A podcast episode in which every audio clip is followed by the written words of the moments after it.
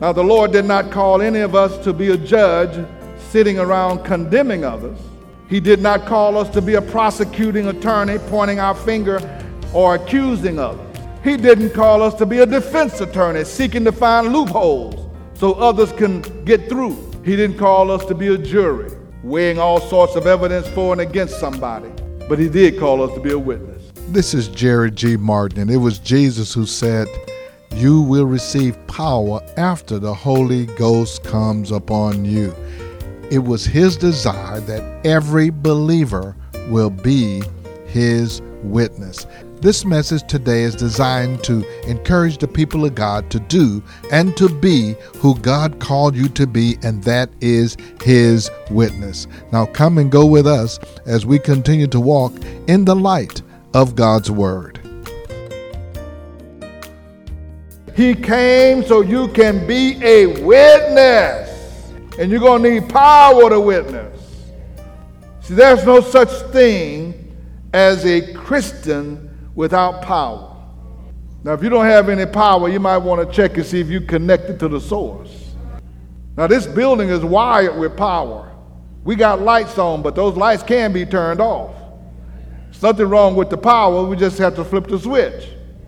And some of you have never flipped a switch for the power that's on the inside of you. Some of you have never flipped a switch. You know, you, you know how you flip the switch? You start t- talking to somebody about Jesus. I don't feel nothing. You don't feel nothing because you ain't done nothing. Go out and say, I'm going to tell somebody what God has done for me.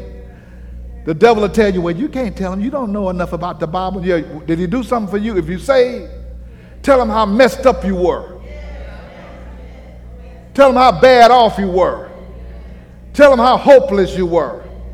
Tell them how addicted you were and say, you know, my, my life was messed up. I, you know, I did this, I did that, but Jesus came into my life, changed my life. I've never been the same. That's your witness. Everybody, every believer got a witness. Jesus didn't tell them uh, you're going to receive power, then you could go study all the scriptures and know everything and know everything by memory so you can defend me. No, just tell them what I did for you. Somebody said, Jesus, I'll never forget what you've done for me. Jesus, I'll never forget how you set me free. Well, if that's the case, are you going to tell somebody what he did? Many church members have said they are ready to go out and witness, but they never seem to get started. Why? Because we need to activate and energize the power that's within us. And you may think, I don't think I have any power. No, you don't have to. You don't have any power until you try to, you pull the trigger on something. You turn the switch on. You can have a power drill. You plug it up, you know it's running, you hear it humming, but you got to pull the trigger on the drill. And I'm encouraging you this week to pull the trigger. Tell somebody about your testimony, what God has done to you. Tell them. They can't argue with your testimony. They can't say, no, you didn't, that didn't happen. They can't say that. Say, yes, it did. They can argue with you about evolution. They can argue with you about your salvation and your deliverance.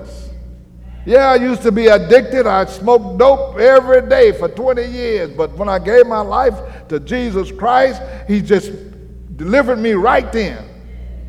That's your testimony. We need to activate. So, why was the power sent? The Holy Spirit came to enable us to be the witness and to be His witness. Again, I say the purpose was not for just us to shout and to speak in tongues, to get chills and prophesy. That's what we've got now. We want the power so we can demonstrate it in the church to other believers. Come on, he sure is anointed. Ooh, that brother's anointed there. Now, show me an anointed brother that brought a lot of people to Christ. That's, that's an anointing. I'm not impressed because you can sing. I ain't impressed because you can articulate the word of God. I'm not impressed because you can say, uh, Yea, I say unto thee, God told me, hallelujah. Oh, there, there, there's a woman over in this middle section right here. She's got, got some problems in her stomach area.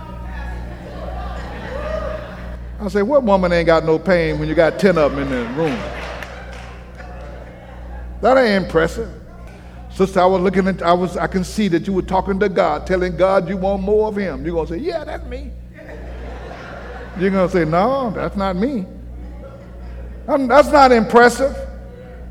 What's impressive to me is somebody going out there for the least and the lost, telling them about Jesus Christ and seeing their lives change, and they come on into the house of God. We can't be no longer satisfied by saying, you know, I'm praying for them. Pastor, I'm praying for him. Pastor, I was uh, I invited him to church. Pastor, I invite people to church. Or did you invite them to Christ? Well, I invited them to church. Well, that ain't, that ain't inviting them to Christ. We said this year, this was the year that we were going to gather the harvest. And I keep saying it every chance I get if winning the lost people was our business, we would be out of business. Why is it that 90 9% of our new members come from another church. They're not coming from people who are just coming to know Christ because we've shared with them. We'd be out of business, and I don't like that. And we need to change that. And we need to say, God, I am on the team. You can use my life, and I'm going to go out there and share, and I'm going to ask you to help save people because of my testimony.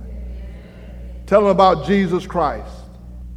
If I had one last message to talk to you about, that's what I would talk to you about. And we got to stop fooling ourselves. I've been talking to a group of people all year long. I said, Jesus said, if you follow me, I will make you fishers of men.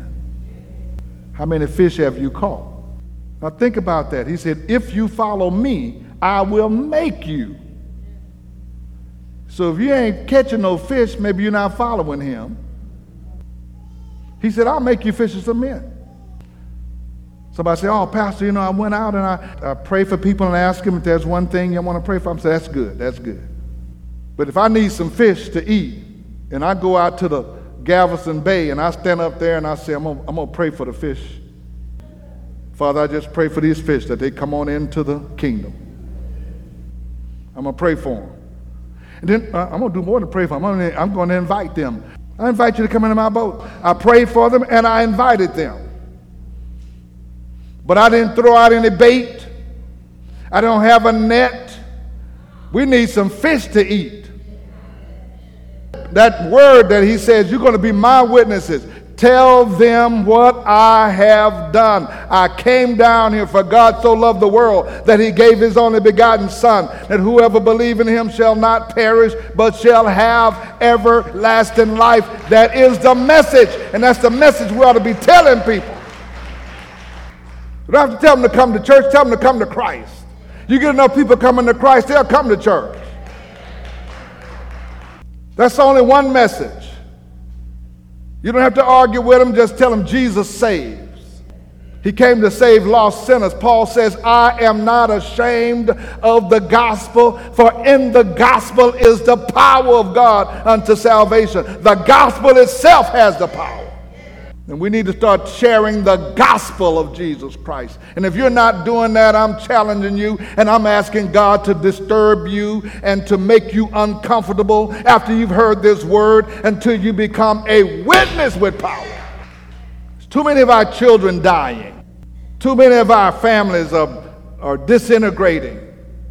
The culture is moving fast and strong. Their message is coming out, they have a powerful message we have a powerful message. Now, the Lord did not call any of us to be a judge sitting around condemning others.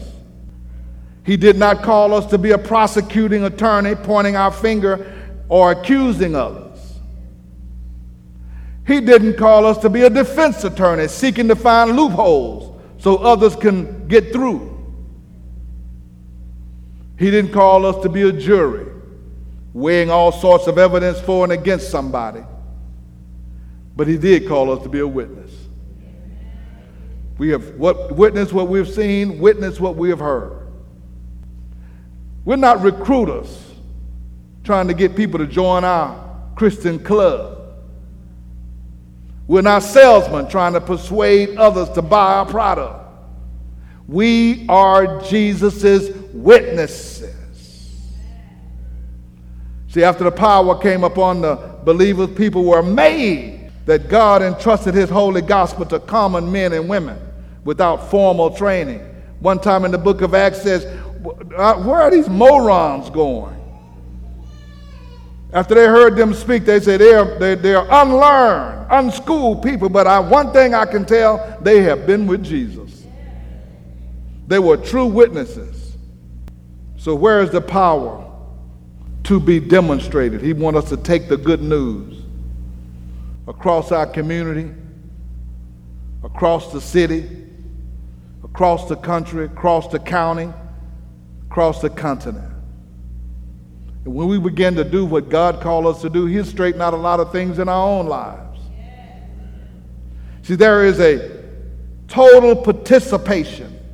All of us ought to be witnesses. All of us, every one of us. He called us specifically. Jesus said, you, you didn't choose me, I chose you. I called you. I saved you. I drew you to myself. I have an assignment for you. There's something for you to do. You are to be my witnesses. There ought to be a total participation, and then there ought to be a total penetration. We ought to go to the ends of the world with the gospel. In 30 short years, the believers fulfilled Acts 1 and 8. They were empowered by the Holy Ghost with single purpose. They witnessed as they were commanded. Now, there was one time in the early church there, they got filled with the Holy Ghost. And you look at the book of Acts, they said they went from house to house. They were eating and breaking bread and fellowshipping together. And then they started uh, enjoying the fellowship so much they stopped spreading. They said, This is pretty good. We're eating and having fellowship and breaking bread. And God says, No, uh, uh, no, you're supposed to be spreading this gospel and witnessing. So he brought persecution. He brought persecution. They had to spread out because they were running for their lives. And God said, Well, good. Now start preaching where you at. That's how I'm going to get the gospel out. I'm here to get the gospel out. Don't just stop because you had a good time and start enjoying the good time. And that's what we do in our congregations. Let the, let, let the Lord move in a supernatural way. Then we're going to always try to reenact that. We had a good week revival. We need to do that for two weeks, now five weeks, now six weeks. And then we'll start making the revival the main thing instead of winning people for Christ. They did not pass hundreds of witnessing opportunities in their own city just to go out on a mission trip. Jesus' gospel is to be preached to penetrate the whole world until every religion is confronted, every error is exposed, and everyone hear the gospel. This is Jerry G. Martin, and thank you once again for joining us as we have brought the Word of God to you.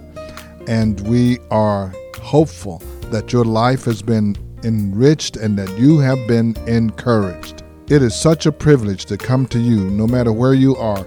You may be in your home or your automobile or your place of business. If you would like to hear today's message again in its entirety, you can do so by going to our podcast at The Light of the World Daily with Jerry G. Martin. Again, that's The Light of the World Daily with Jerry G. Martin. You can also join us on our website at lowcf.org. Again, that's lowcf.org. And as always, I invite you to be our guest at the Light of the World. We meet each Sunday at 10 a.m. at 16161 Old Humble Road. If you're in Cedar, Kingwood, Summerwood, Fall Creek, North Houston, Northeast Houston, you're in our neighborhood. Come and be our guest. I want to remind you that the Beacon Christian Bookstore is located right here on our campus.